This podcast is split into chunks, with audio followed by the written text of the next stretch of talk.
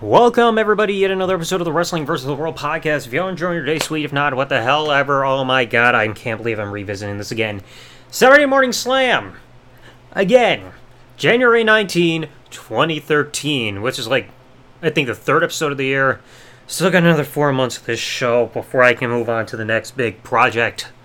So, let's kick it off. So, show opens by announcing that Sheamus is in the main event of the show. And for the first time ever in this series, we've got a Divas match. And it's going to be Natalya versus Alicia Fox. So that's going to open up the show, and once again, Booker T's on commentary. Sucker! Look, I like Booker T, but is he needed on every show? Like every single week? So the weird thing is, I didn't realize this. So I was looking it up, looking up that both men were women were baby faces at this point. Like Alicia had been face since I think summer 2012, and Natalya had been face since I think around that same time because that's when she did the whole thing of "Yay, I'm fucking the Great Khali." And for some reason, we got Hornswoggle running around because we need men of different sizes and all this fucking polygamy relationship shit. But the match starts off weirdly because, like, both women are doing reversals for moves, and Natalya decides to applaud Alicia. Yay, you did reversals! Woohoo! And then even when Natalya is doing reversals of her own out of moves, she's then Natalya starts showboating like, "See, I can do reversals too! Woohoo!" It's like, who cares? Wrestle! Now, I will say one good thing Alicia did in this match. She landed on her feet out of a monkey flip in the corner, which takes athletic- athleticism, so good moment there. And then after she misses a drop kick, she was quick to get to the ropes to stop the sharpshooter from getting locked on, so thank goodness for that. Alicia get, did that whole bring going on her hands like a handstand at first into a head scissors, but then whatever she did after, did after that got the camera cut treatment. Fuck! And then she gets a Northern Light suplex for two. They slow the action down with some body scissors, and then the match suddenly abruptly ends because Natalya gets out of the hold. She's trying to lift Alicia on her shoulders, and Alicia tries to go into a sunset flip. But then Natalya stops it, locks on the sharpshooter. That's it. It's like you didn't even build for this. You didn't even weaken the woman down to make your sharpshooter effective. But yeah, you barely did anything, and that was all you did to do to beat Alicia Fox. Alicia did more in terms of action and everything in offense compared to Natalya in this. And yet, Alicia still easily lost. Now, next up, you got Saturday Morning Spotlight. They pretty much replay the video package you saw at the end of last time. Like, involving Sheamus. Maybe some differences in there, like talk about, Oi, 2013, fella, I want to be World Heavyweight Champion again. It's like, I don't understand. Did anybody ever get hyped for these Saturday morning spotlight segments or anything like that? Because these, they're just, they suck. It's just like, hey, here's a person. We're going to mash up some footage together and keep doing a bunch of, like, cuts on the footage because we can't show somebody getting hit in the head there. It's not TVG. Now you got the main event. Because there wasn't a whole lot to the show. I mean, there's more matches compared to last time. The last time was Boner versus Savior. Now you got Sheamus in the main event. It's not announced who he faces yet, but he cuts a pre-match promo saying, "Welcome everybody to the Saturday Morning Slam Show, fella." Like you're saying welcome, but it's not the top of the show. You had a match that preceded this. Then, of course, oi, I was a wrestling fan as a child. I liked Randy Savage, Bret the Hitman Hart, and Shawn Michaels. There's no greater feeling than being a WWE superstar, so generic shit. Oh, I, oi, I like this wrestler. I like that wrestler. I shit my pants when I was a baby.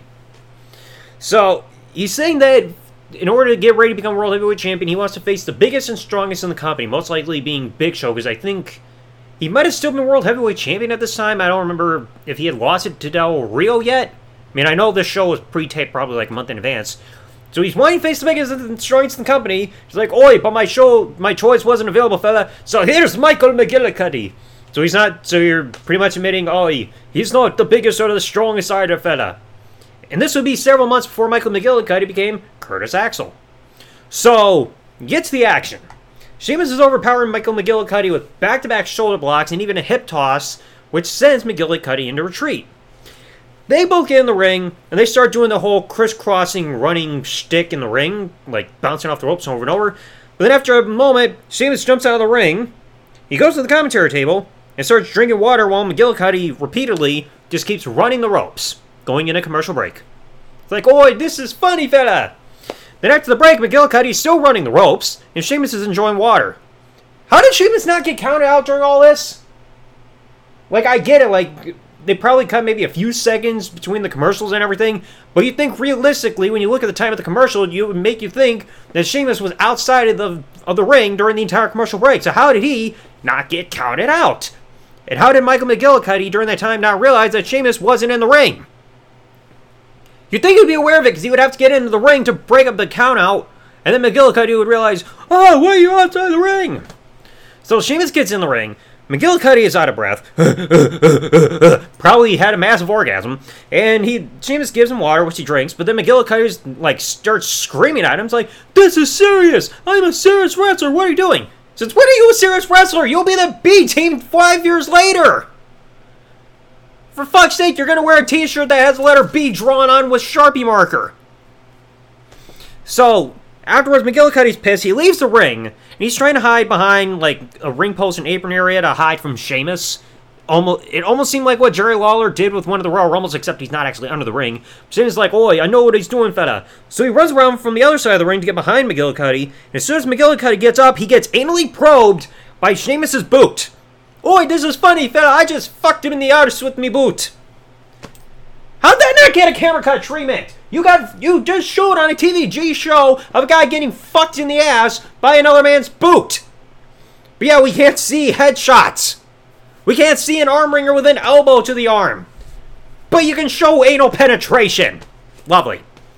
So, they try getting back in the ring, and McGillicuddy's thrown in, and he gets a moment like he drop kicks Sheamus, who's trying to get on the apron and get in the ring, and then baseball slides Sheamus onto the floor.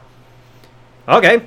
Well then McGillicuddy he's got a waist lock when they get in the ring, and then they're back up, holds broken, and Sheamus starts kicking McGillicuddy's leg from out of his leg, and then pulls off an airplane spin. Okay. Yep, don't see that that often. Which makes McGillicuddy dizzy, but not Sheamus. And then in the moment of dizziness, McGillicuddy rolls up the referee with schoolboy roll up, and Sheamus counts to three like, oh yeah, I won, and he impersonates Sheamus with the celebration. So I thought you were supposed to be a serious wrestler, yet you're imitating somebody else like that. The Sheamus, after raising his hand, and McGillicuddy realizing, oh shit, I pinned the wrong person, gets dropped to the white noise, and boom, that's it. So Sheamus wins. And surprisingly, there weren't any camera cuts in this one, unlike Sheamus' match with Titus O'Neil about a month prior, which is just camera cut central now, wasn't it? Now, surprisingly, this wasn't the end of the show just yet because we had one more thing left to close the show. Natalya is pulling double duty like she did with this Superstar Spectacle show that just happened just like within the last month or two. And she's interviewed because she's all dressed and she's now interviewing The Miz. And it's announced that on the next show, The Miz is going to be facing Darren Young on Saturday Morning Slam, which then leads the primetime players to get involved. Darren is busy with his hair pick, and Titus O'Neil is blowing a whistle.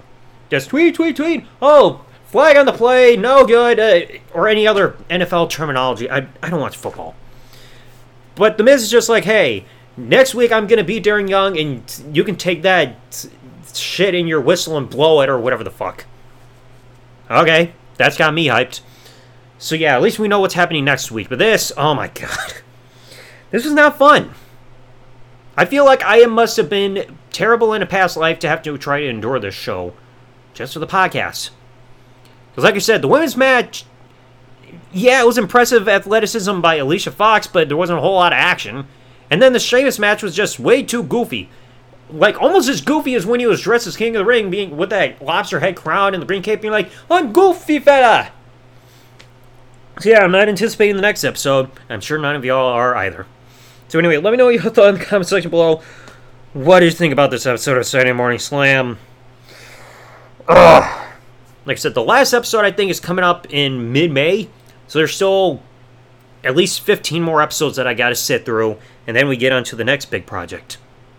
So if you enjoyed today's episode, folks, leave, leave a like, subscribe with the bell turned on. Let me know what y'all know in the comments section below. If you enjoyed today's episode, please remember leave a like, subscribe. Yeah, just you know what to do. Thanks for listening, everybody. Like, comment, subscribe. Peace out. Good day, everybody. My brain is fucking melted. I need some gin.